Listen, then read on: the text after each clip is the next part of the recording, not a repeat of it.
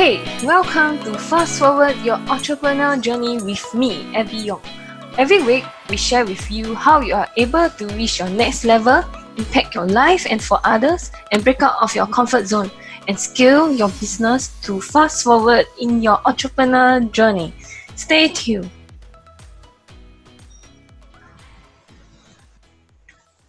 Welcome everyone. So today we have a very special guest. So she's also like me from Singapore and I'm so excited to have her here. So she is a branding expert, business coach and a speaker. Welcome Carla, Carla Chris. Thank you Abby for having me on your podcast. Okay. Welcome, welcome. So um maybe you can introduce more a little bit more about yourself and how did you start how did you get started on your entrepreneur journey? And why? Mm. Okay, so um, that's a long story, but in, to summarize it, like I'm from Singapore, born and um, grew up all in Singapore, and um, I got married at a very young age. I got married at 21, had my daughter at 22, and for me, life was just being at home, looking after my daughter because that was really close to my heart. Like for me, I thought family was everything, and I just needed to spend the time being at home with my daughter and my husband um, at that time was in a full-time job. He was in the navy.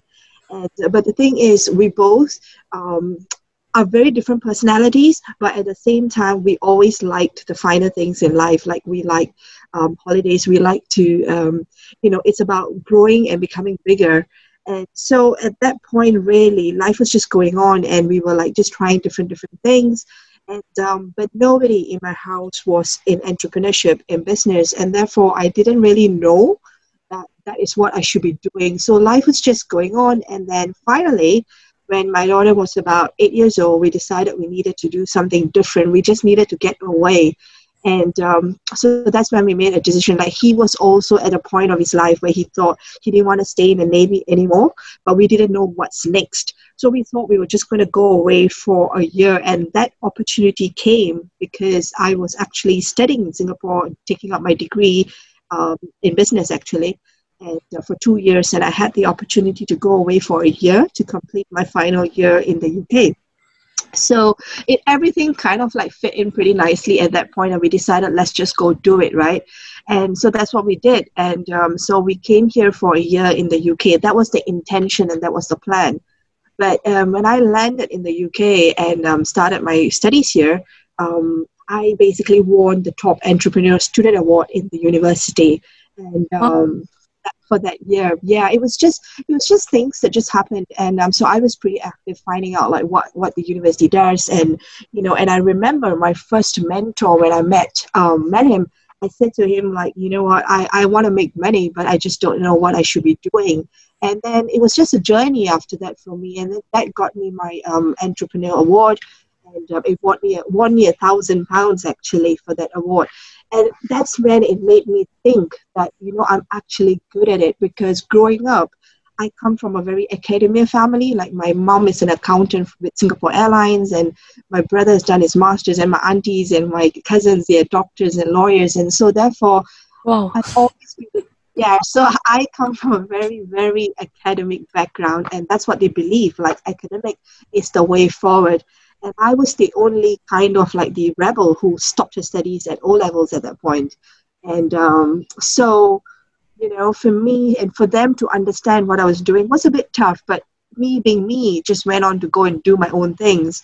And I think one thing that was really, um, that I'm proud of myself is because I really take ownership of my decisions. And so when I actually came to the UK, and when people said to me that you're taking such a huge risk, like you guys have quit your jobs and you've got a young daughter, you're going to a foreign land and you've got no backup, you've got no resources, and what you're going to do. But the thing is, there's if you've got nothing to lose, you've got you've got nothing to worry. You know what's the worst that could really happen was the mindset we both had at that time, me and my husband. So yeah, and then that's when it started. And then so when I then I got the award, and then I thought what I should do next and that brought me to starting my first business in the UK, which was a it was a retail. It was actually in the business of bubble tea. I'm sure you know about Evie bubble tea. Oh, okay, yeah. So I set up a bubble tea cafe here, which boomed, and and I raised my first six figure investment within six months of starting the business. And um, But then I scaled and I opened a second business, which eventually I sold. And I raised investments. So I raised investments uh, multiple times over and um, grew and scaled that first business.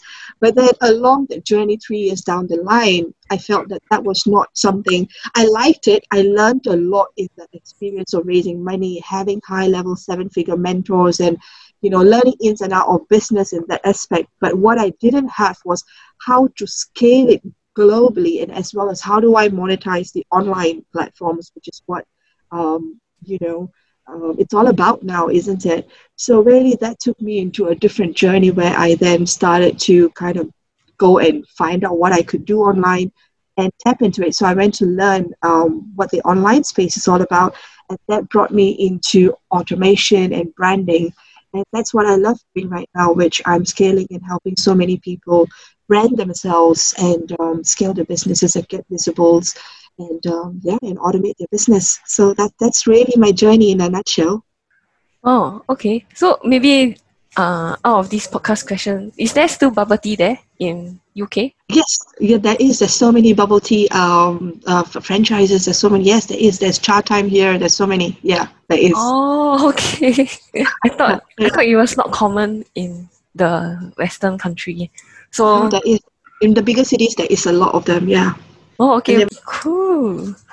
Well, yeah. you really take a risk in going to London, like throw everything here, and bring yeah. your eight years old daughter over.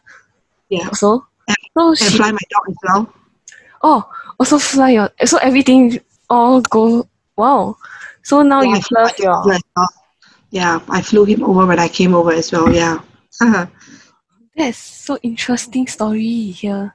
It's like Thank you no one will ever then I don't think anyone would like maybe people will just go overseas and study and come back again. But you is once you go just, overseas to study, you just take everything and go with you. yeah. Yeah, exactly. Because the thing is, for me, I've always been like that. If I really want to do something, I'll do it. Like, even if I were to invest in something, like, let's say if I buy a course, this is our podcast, right? You're not recording, right? so, I'm recording, I, recording, recording. But it's okay. So, it's, if ah, okay. So okay. So even if I were to invest in something or I take up or if I want to learn something, I don't I'm not the person who goes and like do so many like different different different different things. No. I make sure I put in the money, I learn it, I make like five to ten times over and then I go to the next big thing. I'm like that. But I always make sure there's an ROI on my investment. Yeah. So if this not, is the yeah. secret for being successful? Yeah. For always a lot of people always have like uh, you know like the shiny object syndrome. They always see what's the next big thing. They like to consume so much of information but there is rarely any implementation. And without implementation without doing there's going to be no success whatsoever. Because the thing is as a mentor as a coach what works for me may not and actually will not 100% work for everybody. Like everybody it works differently even though the strategy and system can be very similar. Like it's very standardized mm. but it's your own flavor it's the way you do things the way you connect. It's, there's so many variables in the entire process which differentiates the results for each person. So if you don't do then you're not going to be able to see what works for you and what doesn't and success comes in the doing. So yeah that's that's what i believe. Wow so everyone so please remember to take note like concentrate on one.